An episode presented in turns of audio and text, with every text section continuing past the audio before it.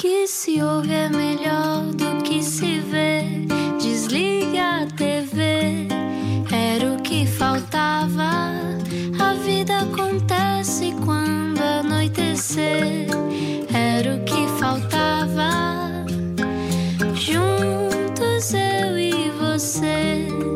Boa viagem com a Rádio Comercial. De onde é que, aliás, onde é que vai? Uh, vai sair do carro porque está frio e pode ouvir esta conversa. E se calhar está aí buscar mantimentos agora para confinamento e tudo. Ah, pois é, pois é, vai ver, toda a gente vai comprar massa, não é? Essas coisas todas. Bom, entretanto, na Rádio Comercial hoje, se só agora chegou, quem é está cá hoje?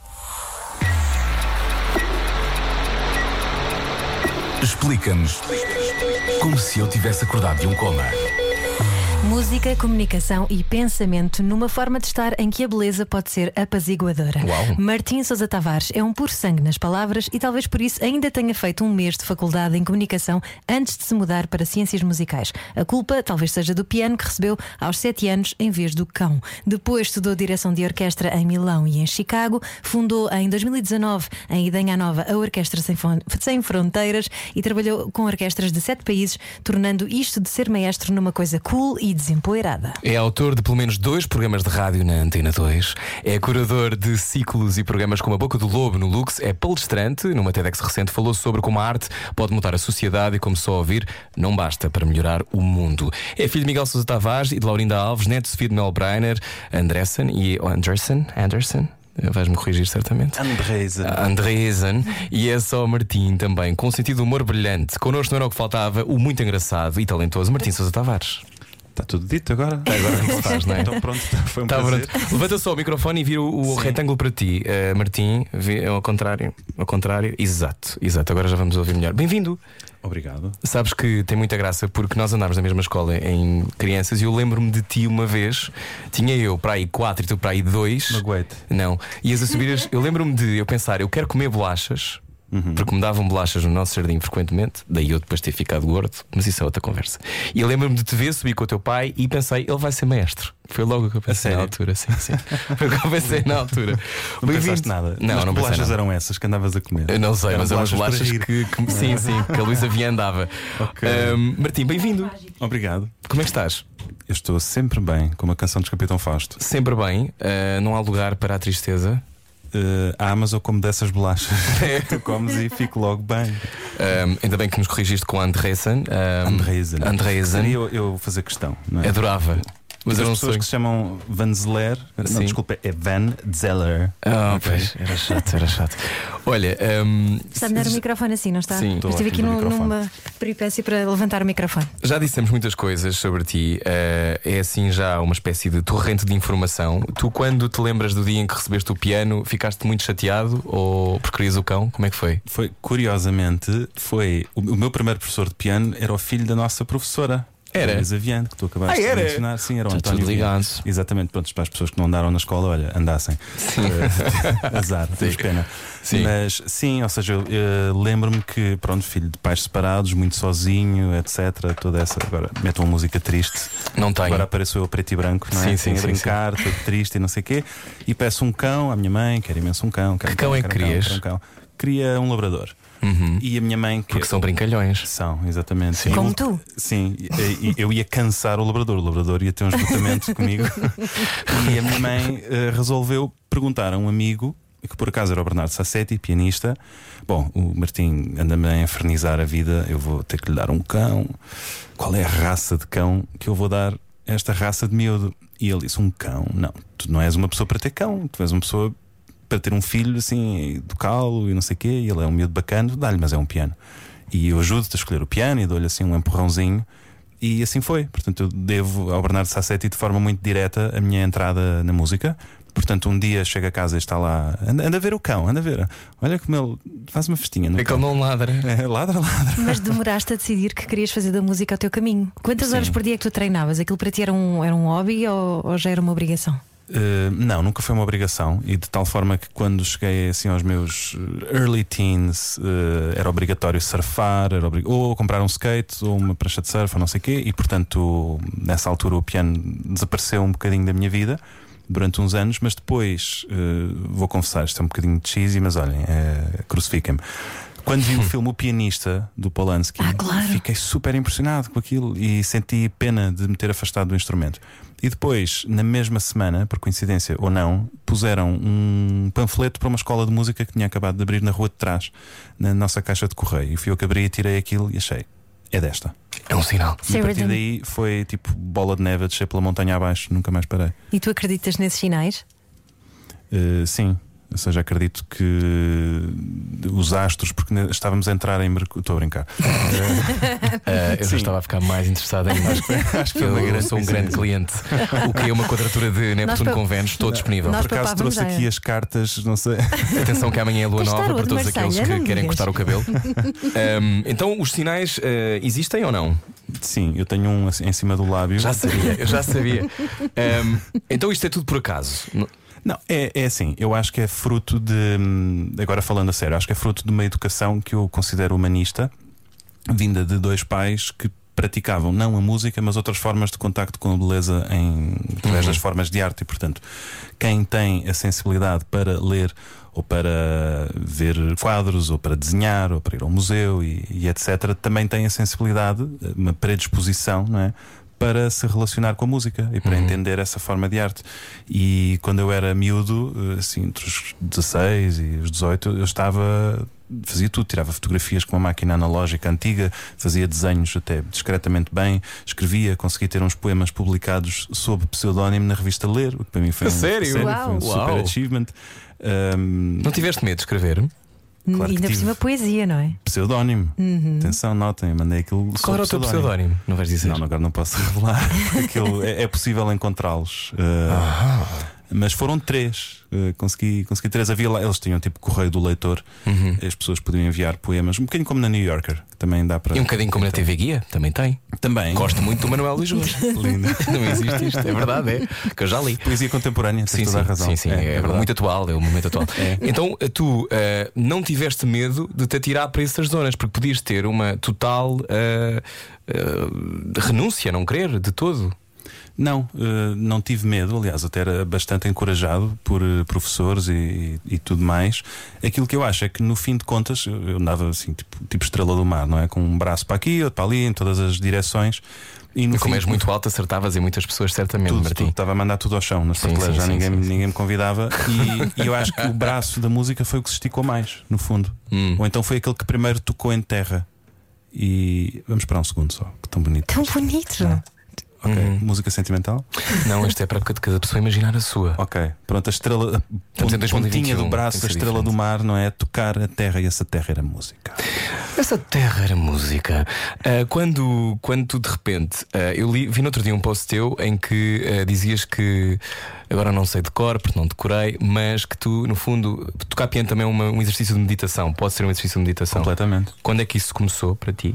Eu acho que começou eh, logo que, que eu já tinha passado, eh, digamos, a travessia do deserto no piano, que é, é como aprender uma língua, não é? Tu tens que começar por te familiarizar com um instrumento, perceber de que forma é que te consegues minimamente expressar, e no início, tal como a aprender uma língua, tu estás a tentar papaguear, imitar palavras, frases, etc. A mesma coisa no piano, estás a tentar aprender uma pecinha insípida que ninguém gosta de ouvir.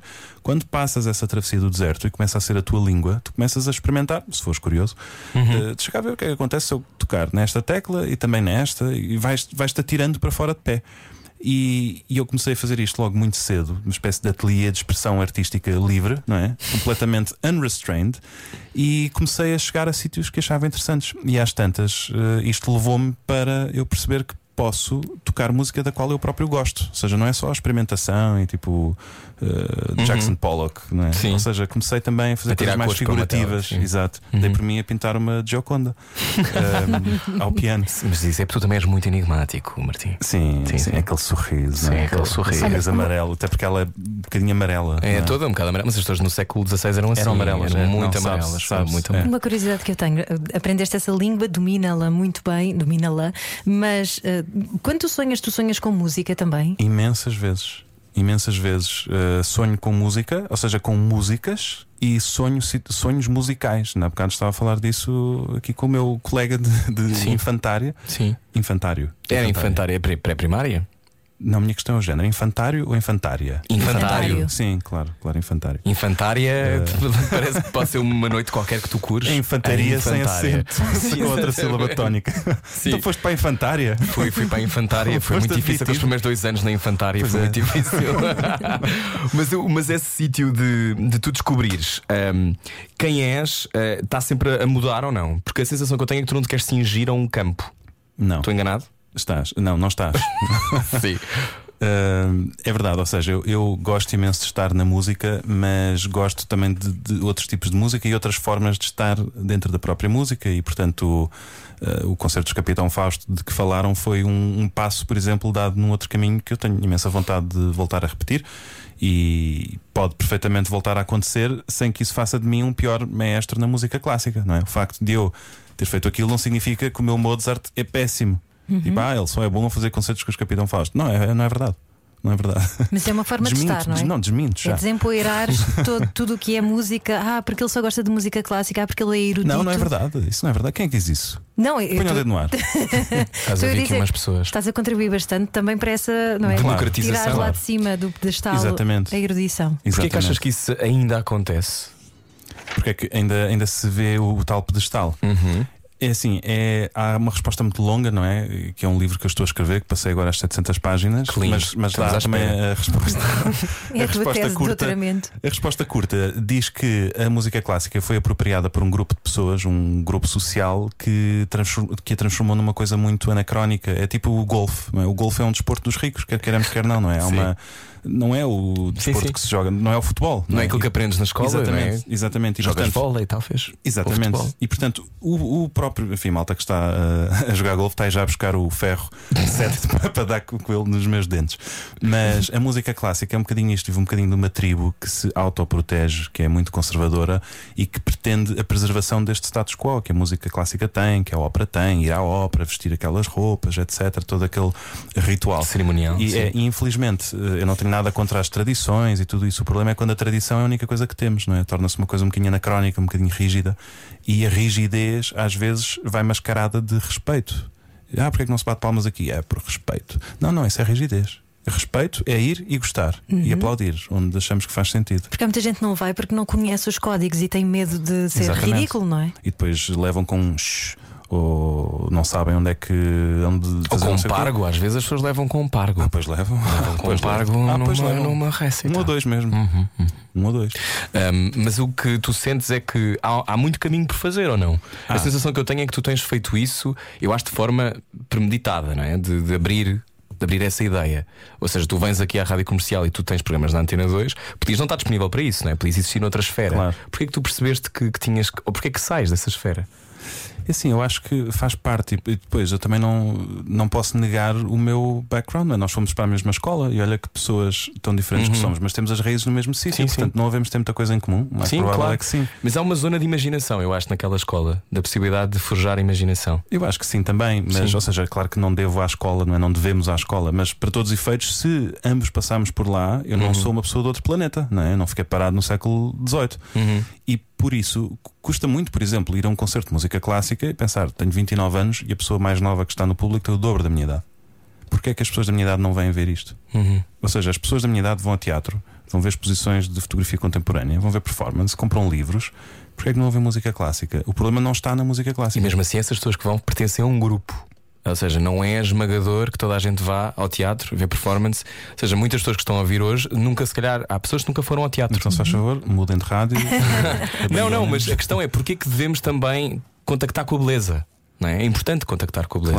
Claro, é? hum, é assim, a beleza é o isco que nos atrai para uma, uma, uma outra porta que depois abrimos, que é a porta da reflexão e do pensamento. E essa reflexão, as perguntas que as formas de arte levantam, muitas vezes não são respostas, mas a filosofia faz de fazer as perguntas certas. Uma pergunta certa leva-nos Uhum. uh, a outra pergunta, e isso é a escadinha do avanço.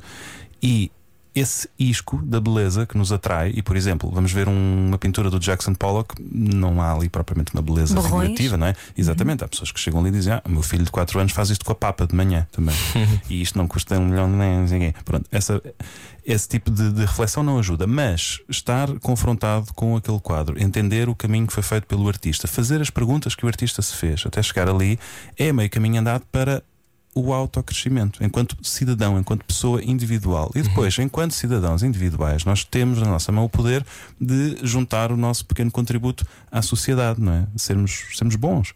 E isso para o bem comum, para o bono mesmo. E, e é assim que a sociedade se melhora através da arte hum, e da educação, desta função reflexiva. E achas que toda a gente tem sensibilidade para a arte e para a beleza? Toda a gente tem essa abertura que Acho- nós temos, nós os três temos? Tenho a certeza absoluta eh, e posso dizer isto com conhecimento de causa. Eh, já dirigi concertos com a Orquestra Sem Fronteiras em aldeias perdidas no nosso país, onde nunca uma orquestra ali tinha passado e, portanto, muita gente, até os próprios músicos, perguntavam-se que tipo de, de acolhimento é que vamos ter aqui, não vão perceber, etc. Pelo contrário, não havia barreiras entre nós, não havia preconceitos, no sentido de pré-conceitos, não é? Visões a priorísticas, tipo, ah, eles vêm-nos tocar a música dos ricos. Não, simplesmente fomos lá fazer beleza, em forma de som. E aconteceu-nos, eh, a certa altura, não me lembro onde era a aldeia, mas acho que era no Conselho da Covilhã, que um senhor levantou-se, estávamos a tocar na igreja matriz da aldeia. E, e fazemos uma coisa que chama-se maratonas com orquestra de bolso, em que num fim de semana, com uma orquestra pequenina, vamos às casas do povo, aos salões de baile, às igrejas matriz, etc. E tocamos pequenos concertos comentados, em que eu estou à conversa com as pessoas e explico a beleza daquilo. Uh, e este senhor levanta-se e diz o seguinte, uh, com lágrimas nos olhos, põe-se à frente da porta, com os dois braços abertos a barricar a porta da igreja e diz: Isto foi a coisa mais bonita que nós já vimos, que aqui passou. Vocês não podem ir embora. Não podem, nós não deixamos. e eu disse: Olha, isso de facto toca-nos toca muito, somos sensíveis a isso, voltaremos aqui, mas por agora o que posso propor é: nós ainda temos que tocar mais três concertos hoje. Uh, em aldeias aqui perto, venham connosco. Há lugar no autocarro da orquestra ou venham de carro. Então o que é que aconteceu? A orquestra saiu da igreja, saiu toda a gente da igreja, trancaram a igreja e a aldeia mudou-se para a aldeia seguinte. Foi tipo flautista de, de Hamelin, não é? Fomos assim, com um grupo de pessoas Com atrás. ratinhos. Exatamente. E, e fizemos essas aldeias e quando chegámos à última, as pessoas já não cabiam dentro da igreja. Estava o adro cheio e parecia o relato do jogo do Benfica nos anos 50, em que os que não estão dentro do estádio estão com um transistor cá fora. Eh, a ouvir, não é? Era a mesma coisa, aquilo que eu dizia lá dentro sobre a música do já não sei quem era, do, do Mozart, uma coisa qualquer, passava tipo telefone estragado até cá fora, ele está a falar do Mozart, ou não sei. E portanto, isto foi o que se passou, ou seja, qualquer pessoa é sensível ao encontro com a beleza. Isso é Sobretudo tão assim, um encontro Isso é, isso é muito comovente. Isso a ti, enquanto maestro, enquanto pessoa que o faz, eh, tira-te o ar. Não, não me tira ao ar, mas lembra-me daquilo que é verdadeiramente a minha missão. E hoje em dia faço questão de, nos meus currículos, quando pedem para o programa de sala, etc., faço questão de imitar, entre aspas, os outros músicos. Quer dizer, então vá, todos os sítios fixos onde eu toquei, vá, então dirigi orquestras no Rio de Janeiro, em São Petersburgo, em Milão, não sei o quê, mas também na aldeia de Teixoso, na aldeia de Orjais, na aldeia de Massainhas, na aldeia de Carias, pá, pá, pá, pá, pá, só para verem. O que é que é um maestro 4x4 sem medo de dizer sim, dirigir numa aldeia onde o diabo perdeu as botas? E então? E tu? Já lá foste? Isso é não, esqueceres as tuas raízes também, não é? Sim, também, para além dessa. Porque a minha avó, eh, a outra avó, Sim, existe outra avó, não é? sim, existe outra avó. Tenho duas avós com nomes gregos. Uma chama-se Sofia, outra chama-se Helena. Hum. Eh, coincidências. Está não é? coisas. Está lá coisas. Hum. Eh, sim, a minha avó e o meu avô, que já faleceu, eram de Aldeia Velha, no Conselho de Sabugal, onde também já tocámos. Não por, por ter lá raízes, foi só por coincidência, porque a Câmara de Sabugal eh, acolheu uma destas maratonas e quiseram que, que um dos concertos fosse lá. Tu estudaste fora muito tempo, eh, precisaste ir fora para descobrir isso, que a beleza também está onde, de onde somos. Hum, eu acho que não. Eh, e na verdade acho que o conceito do fora eh, há muito mundo cá também. Eu acho que um lugar é tão bom como o outro. Eh, Sobretudo quando temos um trabalho que se prende a uma noção social, de comunidade, de ecossistema cultural. Eu sinto muito isso. Sinto que estou no sítio certo agora.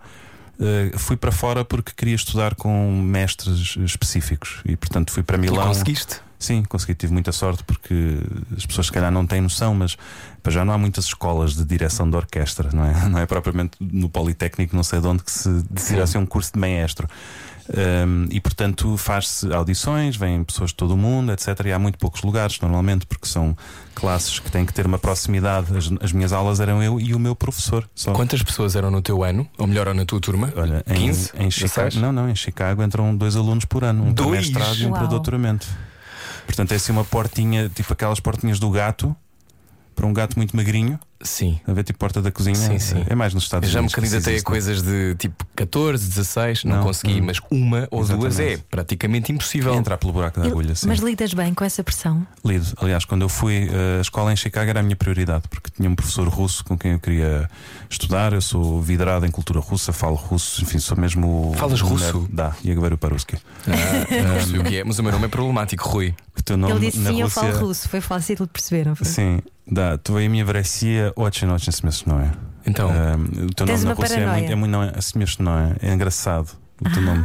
o meu nome, eu, eu exorto todos aqueles Eles- que estão a ouvir para ir procurar o que é que quer têm, dizer. é assim, transliterem, ou seja, Sim, transformem o nome do Rui em Rui cirílico e, e divirtam-se no Google Sim, sim, Translate. sim, sim. Rui é acho que já utilizado, sei, acho que aliás, já até sei. para dar nomes, ah, tipo, é igual ao É inglês, tipo, vai fucking para o- qualquer coisa. Você vai para o Rui.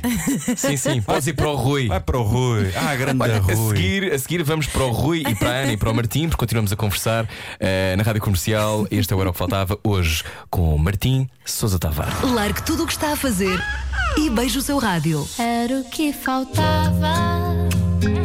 Na comercial. Na Zdróvia, Rádio Comercial, bem-vindo. Hoje estamos a conversar com Martim Sousa Tavares. Sim, o meu nome quer dizer isso em russo. 8 e 25. Martim Sousa Tavares, maestro. Quando é que começaste a chamar-te maestro?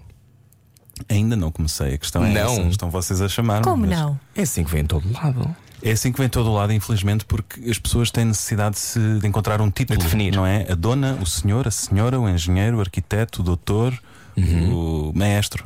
Eh, eu, eu uma vez fiz uma compilação de os melhores cabeçalhos de e-mails que já recebi, assim, tipo contactos de trabalho, coisas assim. Então, tenho muita gente que me chama professor, porque eu faço muitas palestras e cursos e não sei o quê. Professor Martim? Exatamente. Há quem me chame doutor também, Uhum. porque sabem que eu fiz um mestrado, não sei o que, se calhar ele leva a mal, então leva lá o doutor.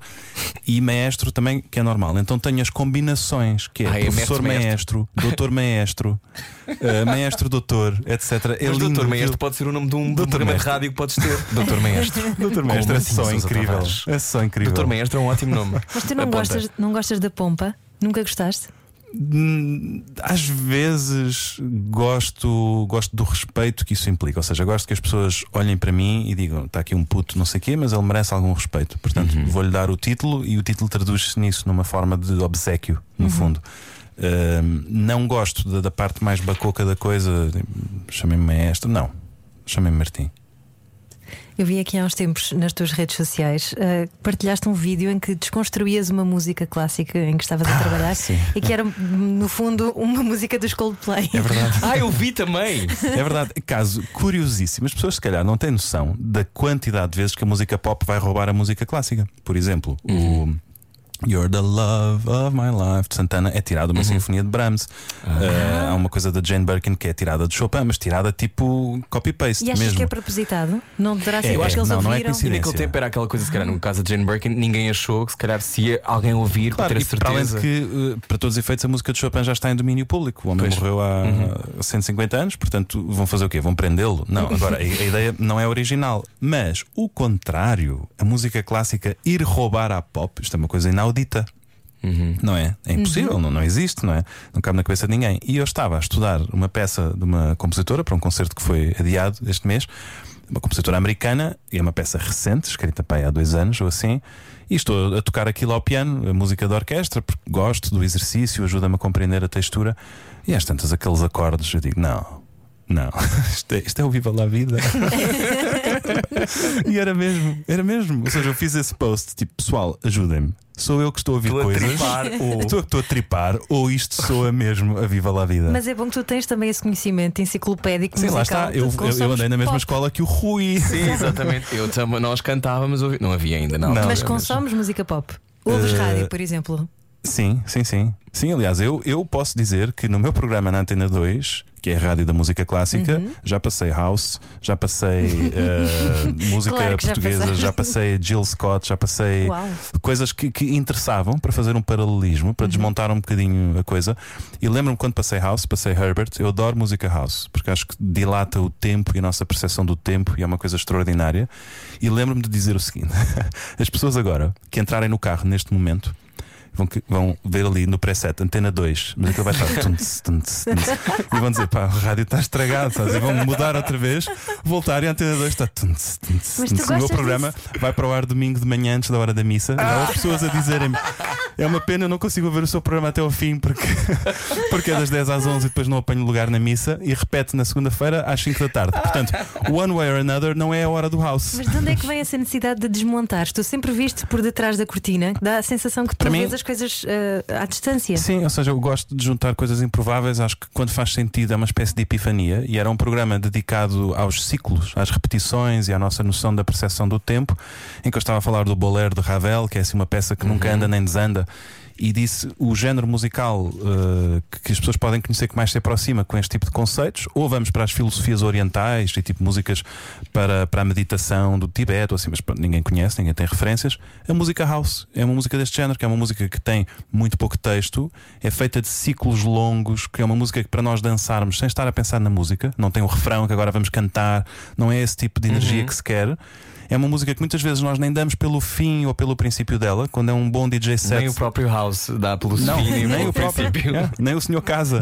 Se o casa, sabe? Exatamente, e portanto a música do género casa tem isto. E portanto vamos ouvir uma que eu gosto muito, que é do Herbert, que se chama It's Only, de um álbum de 2001 chamado Bodily Functions. E disse: Pronto, e agora é o momento em que isto vai acontecer. Ah, eu adoro isso. Ah, isso é um tipo. Isso é ser punk ah, de alguma forma, eu acho graças a isso, de, É. de ir contra o sistema. Tu eh, chama-se Lira de Orfeu, este, este Lira que da Orfeu fizeste isso? também é o primeiro programa da Antena 2 que teve um palavrão. Que palavra é que disseste? Uh, estava a ler um texto de Gil Vicente. Uh, do Alta Barca do Inferno, tem vários, uh, Uhum. posso dizê-los. É, isto é Gil Vicente, vamos, quê? vamos censurar? Eu acho que depende, mas sim, Pois. podes. Está a ficar Ah, pá, 500 muita anos. da badana, uh, etc. Enfim, é, é irem ver, é, está lá no livro. Ok, ah, ainda bem que recuperaste Gil Vicente, que ele estava muito esquecido. Estava coitadinho, estava desfeito, estava aos caídos. A última vez que o vi. Isto a pandemia deitou Não, por acaso tu devias, ligar, Vicente. tu devias ligar-lhe, ele, ele dá-te imenso valor e ele estava achas que ele vai ao completamente desfeito. programa? Eu gostava. Eu acho que vai. E amanhã vais dar em estreia de quê?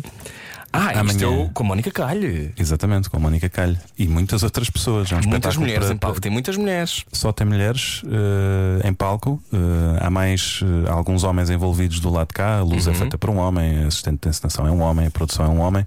Eu também sou um homem Uhum. e faço a direção musical. É um espetáculo que ante-estreia amanhã e depois da manhã no Teatro da Ana Maria II.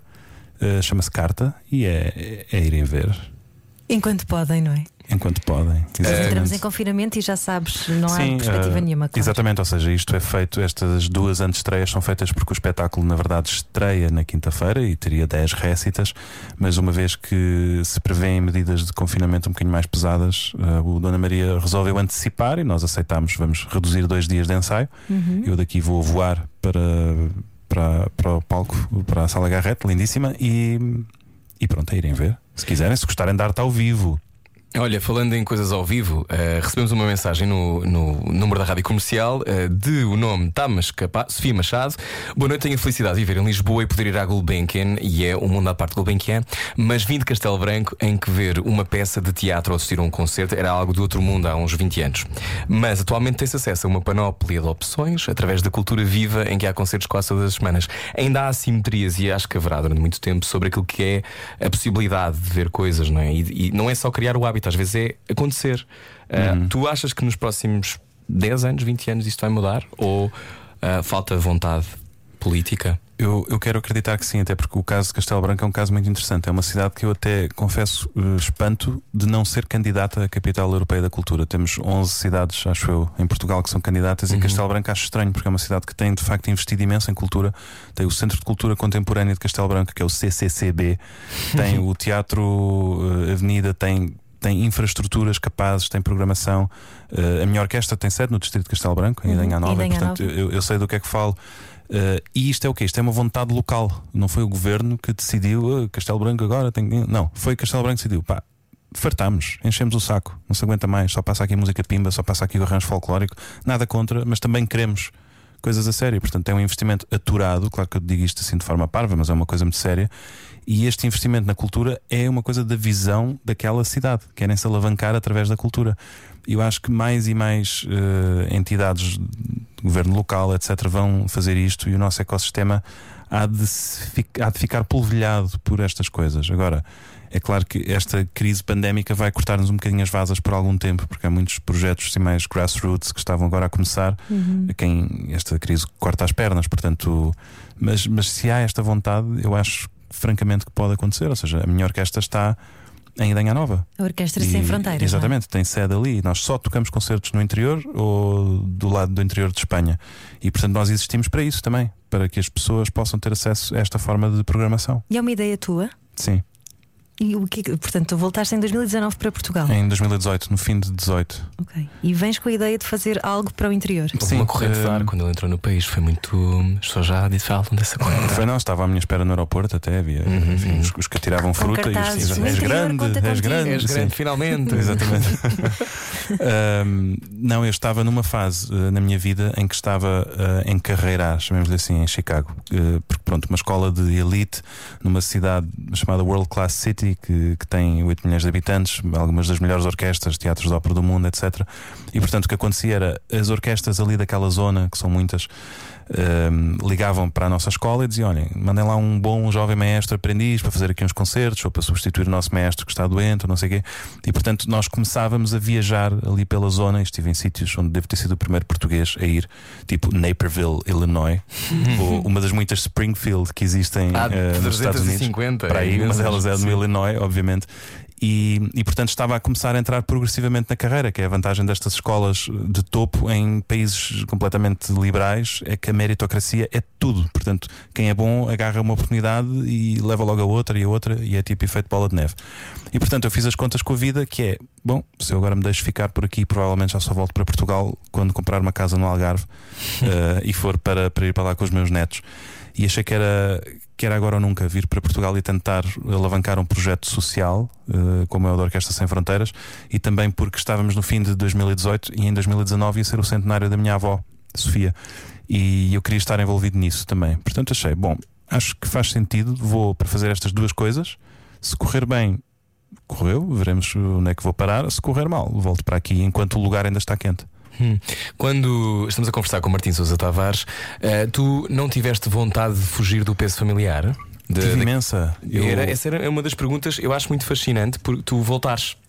Porque eh, estando num desses lugares, lugares que, que dizes, e estando nessa pista, o mundo é aquilo que tu quiseres, não é? Uhum. No fundo, voltar para o teu país, que é um país que tem muito É menos periférico, oportunidades e é sim, sim, periférico, e claro. podemos dizê-lo sem, sem grande pudor, um, é, é extraordinário. E depois tu encontras sempre isso, não é? Tu vais sempre encontrar a tua avó, vais sempre Claro. encontrar o teu pai, vais sempre encontrar a tua mãe, Uh, mas tu forjas o teu caminho. Acho isso. Eu percebo alguma coisa deste tema. Sim, sim, tu sabes do que falas. Tema, mas a minha avó não é Silmel Breiner e portanto eu, eu- tu tens mais gerações para trás para lidar. Um, lidaste tranquilamente com isso, o regresso? Eh, assim, confesso que foi. Era um tema muito sensível na minha vida. E antes de ir para a Itália, eh, eu fiz uma licenciatura cá. E eu, meu nome era Martim Tavares só. E cheguei a fazer alguns trabalhos de investigação que foram publicados e estão publicados como Martim Tavares. E foi só quando fui para, para o estrangeiro e consegui fazer tábula rasa no meu nome. E em que quando eu dizia o meu nome, as pessoas ouviam primeiro Martim e não Sousa Tavares. Não é? E portanto foi começar do zero e eu só valia por quem era, de facto, e não pelo pai ou a mãe ou este ou aquele. E para o bom e para o mau, porque enfim, tu, tu sabes o que é, linchamentos públicos, caixas de comentários, Sim. etc. Ou seja, a pessoa não consegue fazer nada, as tantas vivem em opressão pelo nome dos pais. E não tem culpa, não, é? não tem Sim, culpa. e os privilégios que vêm com o facto de teres acesso a pessoas, a, a- a- ao amor da tua família, mas também aos filtros que estas famílias põem, não é? Porque imagina, os teus Claro. pais pensam, a tua avó pensava. Portanto, o, todo o privilégio depois também acaba por ser, se calhar, até menos benéfico do que tudo o resto que, que te, te atiram sim, constantemente. tive- sim, e levei, levei com muito lixo por causa disso. Uhum. Uh, Estou-me a lembrar da, quando foi o princípio do processo da reforma da, da progressão da carreira dos professores. Uh, tive uma professora no Liceu Pedro Nunes que me fez a folha completamente e aí estava claramente a vingar-se do pai batendo no filho. Isto é uma coisa que acontece recorrentemente, que é aquele ah, és filho não sei quê, então toma lá, já que não posso bater no pai, bate no filho. E como, como se a mensagem lá chegasse, não é? Uhum. Sim, Uh, sim. e portanto levei com muito disso. E foi ótimo poder fazer tábula rasa disso. E quando voltei cá, senti que já vinha com uma maturidade que me permitia assumir o nome de forma desassombrada e sem medos, sem dever nada a ninguém. E felizmente acho que vinha com outro respeito, eh, também conquistado lá fora, etc., que me ajudou a não dever nada a ninguém aqui. E como felizmente os meus pais não estão na área da música, Sim. aquilo que eu consigo é de facto pelo meu trabalho, não, não há Enquanto, mas tu também não. és um comunicador e, sabe, e acho que sabes Claro, isso, não mas é? essa Sim. parte se calhar é mais genética, sobre essa não posso fazer nada, não é? Sim, mas Mas sabes que, chegaste a ponderar a comunicação, não é? Estive um mês em Ciências da Comunicação. E é porquê que verdade. saíste? Que era chato. Sim, exato, fundamentalmente chato. Era, era principalmente. Não, o- curso era bom, na verdade, fiz, fiz alguns amigos lá e, e tudo. É um curso mais virado para o jornalismo, na verdade, surpresa, não é? Não, nova. culturalmente é estimulante, mas depois aquilo passado um bocado, sobretudo para quem vem de famílias de jornalistas, é um bocado. Pois. ah, é isto? Sim, eu, eu entrei ali um bocadinho em, em autopilot, no fundo, ou seja, foi. Ainda por cima, a minha irmã também estava na TVI nessa altura. O meu irmão era jornalista no DN, o meu tio também na RTP, ou seja, era tipo negócio de família. Tens uma mercearia, vais para a mercearia. É um trade, é? Exatamente. E achei, bom, tenho, tenho uma estrada aberta por aqui, é uma profissão nobre, digna, interessante, sei escrever, sou interessado, falo línguas, etc. Uh, durei um mês, porque lá está, o braço da estrela do mar que tinha tocado em terra não queria largar terra. E portanto comecei a ter um conflito interior e a certa altura desisti. Tu escolhes Passei- viver com, com poesia? Se eu escolho viver com poesia, eu acho que escolho viver em poesia, Uhum, em estado de poesia. uhum. Como é que sempre. se faz isso? É procurar eh, uma consciência estética em tudo. Eh, ou seja, não, não quer dizer viver como se alguém nos estivesse a ver ou a filmar, mas procurar a beleza que há nas coisas. Eh, Lembro-me de um, de um texto da minha avó, acho que, acho que é um dos textos de arte poética, em que ela fala sobre uma maçã e como foi olhar para uma maçã que estava em cima da mesa que ela teve uma epifania poética e percebeu, ela chama aquilo a presença do real, o real que se oferece. E, e é um bocadinho viver assim num estado de deslumbramento e de- da beleza das coisas. E a verdade é que às vezes há coisas muito bonitas que nos, que nos acontecem, que nos passam à frente, que não são só o pôr do sol, pelas quais nós não, não damos nada, não é? E que podiam mudar o nosso dia. E, e eu acho que isso é viver em estado de poesia, não é? Isso é manter, é um bocadinho clichê, mas isso é manter o nosso lado infantil. Acho que sim também. O lado infantil, o lado da curiosidade e de não nos levarmos muito a sério é um lado sagrado que não devia cair. E acho que todos os grandes artistas mantêm-se jovens, mantêm-se crianças mesmo, mas quase que uma, uma inocência, não é? No, quero tocar naquilo. Quero tocar naquilo, quero saber como é que é tocar naquilo. Pá, deixa-me em paz. Quero tocar naquilo. não é? Que os adultos não fazem e que as crianças fazem. Isto é a descoberta do mundo, com a ponta dos dedos, com, a língua, tudo o que põe na boca, não é? E, e eu acho que aplicado a uma atitude mais criativa, não é? Do que pôr cocó na boca, eh, pode levar a coisas extraordinárias. Então a arte é um estado de pureza. Eh, bem, de pureza não sei, porque depois nós ficamos muito conspurcados também, porque a arte tem de tudo, a arte é sórdida também. Tem, ainda há bocado estávamos em pausa no teatro e eu hoje estava a acabar de ler a Salomé do, do Oscar Wilde, e aquilo é uma coisa sórdida, sórdida, uma miúda, um, um tipo casado com uma mulher que roubou ao irmão, está apaixonado pela filha da mulher. Pede-lhe para, dan pede para dançar para ele, ela só dança para ele se ele mandar cortar a cabeça do outro. Ou seja, aquilo é completamente sórdido, não é? A beleza que ali está. Mas é uma obra de arte incrível. E portanto eu acho que quem anda por aqui fica muito sujo de tudo. Mas é possível viver sem, sem reparar nisso. Eu acho que o, o, o que acontece é viver em poesia, como tu dizes. Há pessoas que podem dizer que isso é tentar uma evasão constante. Eu acho que não, eu acho que é viver. Mas é melhor do que a evasão fiscal, não é? Também acho que é um bocado melhor que a evasão fiscal. Também acho. Mas também é uma escolha. Também. não é? Mas eu acho que esta, esta a evasão história... fiscal não é viver em poesia, é viver Pois. nas Ilhas Caimão. Mas exatamente, que há águas cristalinas. Exatamente, Mas poéticos. sujos. Ahm, tu, tu sentes que este é um momento particular. eh, Dificuldade, Eh, eu acho que é muito cinzento, é está conspurcado por uma série de tons eh, que são difíceis de gerir. Obviamente, estou a falar da extrema-direita e outros, outros surgimentos de controlos. A minha pergunta é: como é que se conserva alguma poesia no meio disso? Ah, és conservador. Sim, imenso. Ok. Olha, é difícil. Eu acho que tem que se mesmo partir da, da educação, de uma educação para a cidadania. E isso quer dizer o quê? A busca da informação, por exemplo. Tu vês eh, como é que combates o populismo, não é? Quando os factos não bastam. Não é? Nós, o polígrafo, etc. As pessoas ficam com cabelos brancos só de desmentir o André Ventura e isso não, não, não, não faz baixar a guarda quem, quem está fervoroso, porque lá está, não é uma coisa racional. E eu acho que isto tem que se fazer a tal educação para a cidadania e a arte tem um papel absolutamente fundamental nisso. E é por isso que eu fico com algum medo quando esta pandemia nos corta completamente as vasas, porque há, há espetáculos, há coisas que se perdem que nunca mais vão voltar a ser repostas e ficamos privados disso. Ficamos, Isso é uma uns, reflexão do tempo também. ficamos é? uns bichos. Uhum. A verdade é essa. Partiu-te o coração o concerto de Ano Novo? Sem plateia? Uh, A mim partiu o coração. sim, sim, mas gostei muito do discurso do, do Ricardo Muti. Ele é uma pessoa que eu até nem adoro as ideias dele, ele é uma pessoa um bocadinho conservadora, etc. Mas ele falava da importância que é a arte. A arte serve para melhorar a sociedade. Também melhora a nossa saúde mental, etc. Também a terapia, mas serve para melhorar a sociedade. Era aquilo que eu estava a dizer há bocado. A arte melhora o, o ser individual, melhora o cidadão, fazendo as perguntas certas, obrigando à reflexão, obrigando à curiosidade. E o ser individual, quando melhora, não tem hipótese de não melhorar o ser coletivo, não é? E lembras-te da primeira vez que tiveste esse gatilho, que sentiste que a arte te estava a transformar? Ou que te estava a chamar?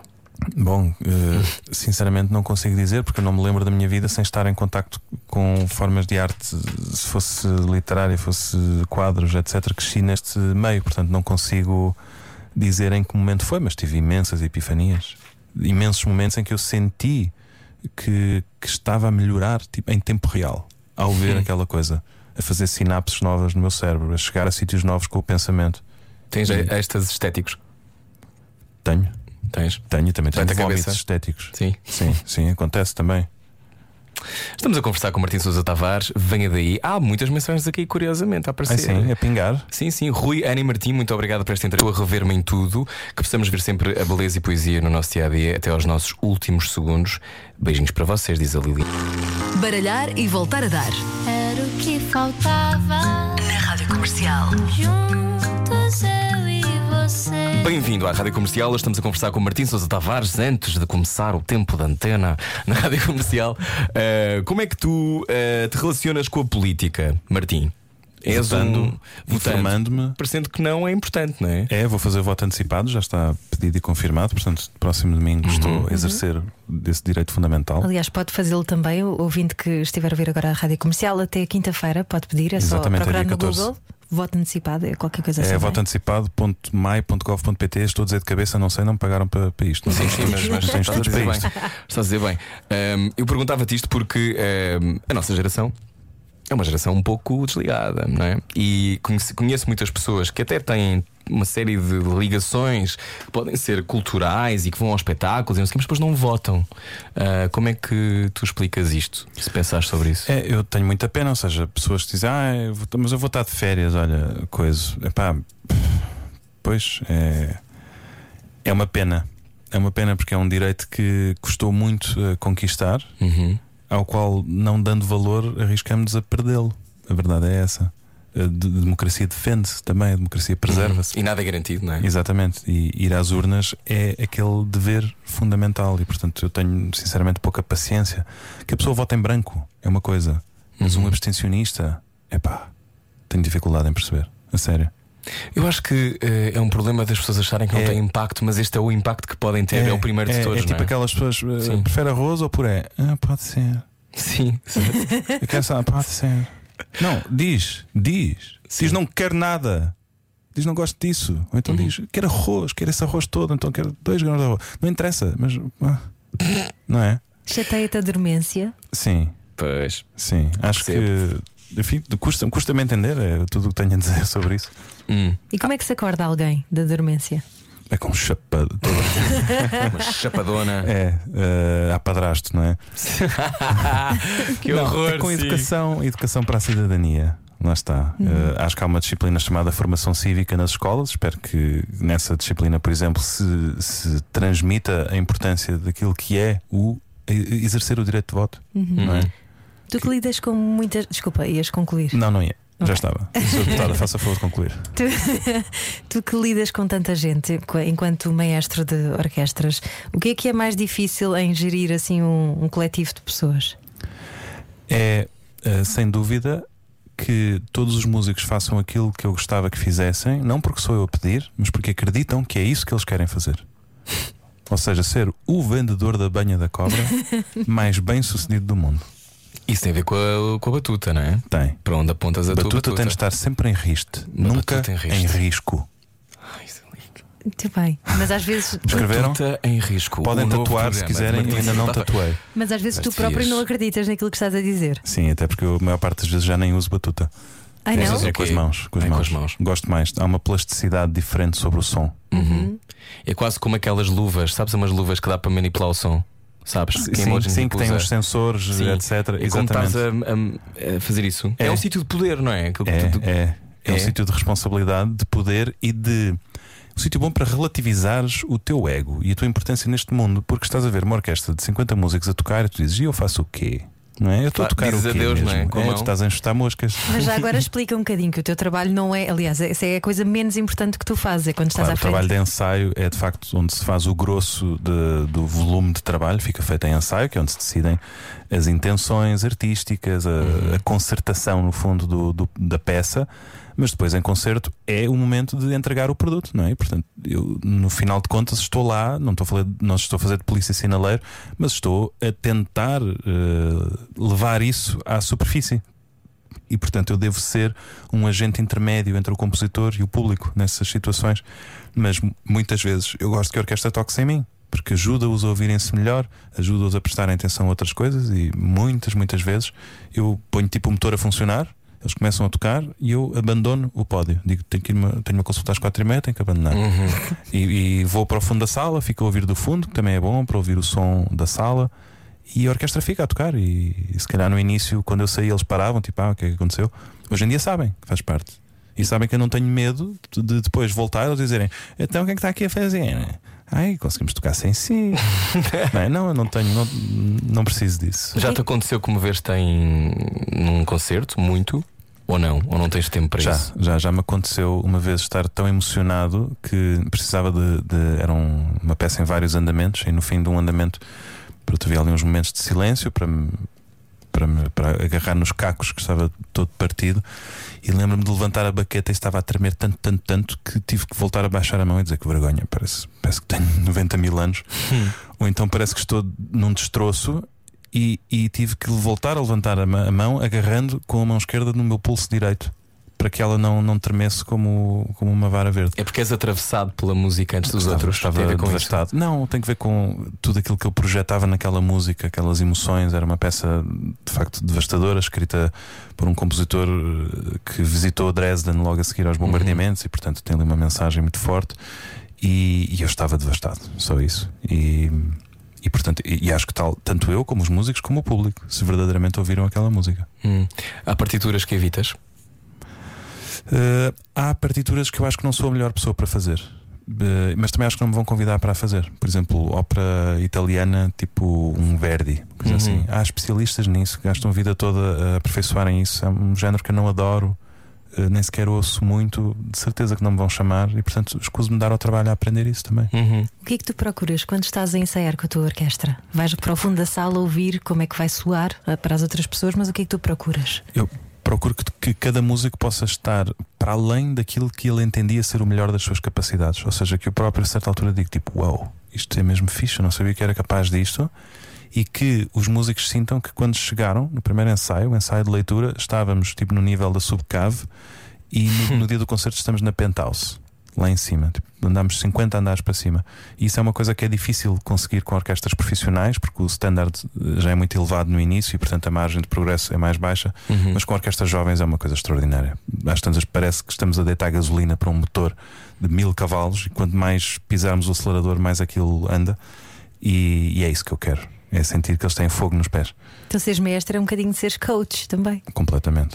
Completamente. E acho que não é por acaso que me convidam sistematicamente para dar palestras sobre liderança e isto e aquilo, porque a dinâmica de relações interpessoais, de motivação da equipa, de toda a gente a trabalhar num ambiente de alta pressão, cada um a dar o seu melhor, a ser solista, a ser líder e a ser membro de um grupo ao mesmo tempo, é, é o meu dia a dia. Isso é uma lição para a vida também, seres líder, seres solista e seres membro, de um grupo. Exatamente. Isso era o ideal, não é? Saber mexer essas É, três são coisas. tipo os três pedais que temos, que têm, têm funções importantíssimas e nunca somos só um. Ou seja, há momentos em que de facto somos chamados a ser mais um a remar, anónimos, eh, só a contribuir com esforço.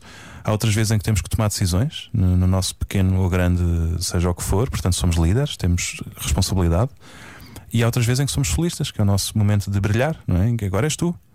Vai, faz, faz isso, é, é a tua cena, é o teu momento e nós estamos cá para ti. Uhum. E, e acho que isto se aplica à vida de todas as pessoas e à minha também. És solitário, Martim Sousa Tavares.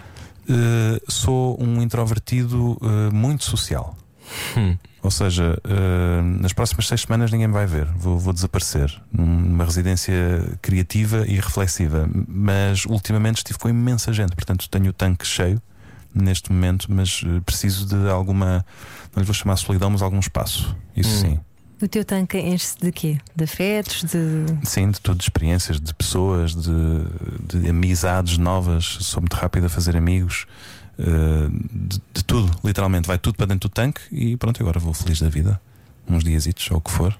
E quando estás no Lux ahm, e quando levaste a boca do lobo ao Lux, ah, tu olhaste o quê? Sentiste que aquele sítio era também tão nobre como outro qualquer para receber esses universos? O que é que aconteceu para tu pensares que? Completamente. Eh, na verdade, o convite partiu do. Lux. Foi? eh, acreditem ou não. Sim, não fui eu que procurei o Lux, foi o Lux que me procurou a mim e, e ainda bem, porque fizemos ali uma coisa de facto muito bonita. Foi pena que o melhor estava por fazer ainda quando veio a pandemia, portanto acabámos por só fazer dois concertos ou dois eventos daquilo que era a Boca do Lobo original, mas o Lux era o espaço perfeito para fazer aquilo e digo-vos, nunca me diverti tanto a trabalhar com uma equipa eh, diretiva como no Lux. É o espaço do onde a utopia é possível.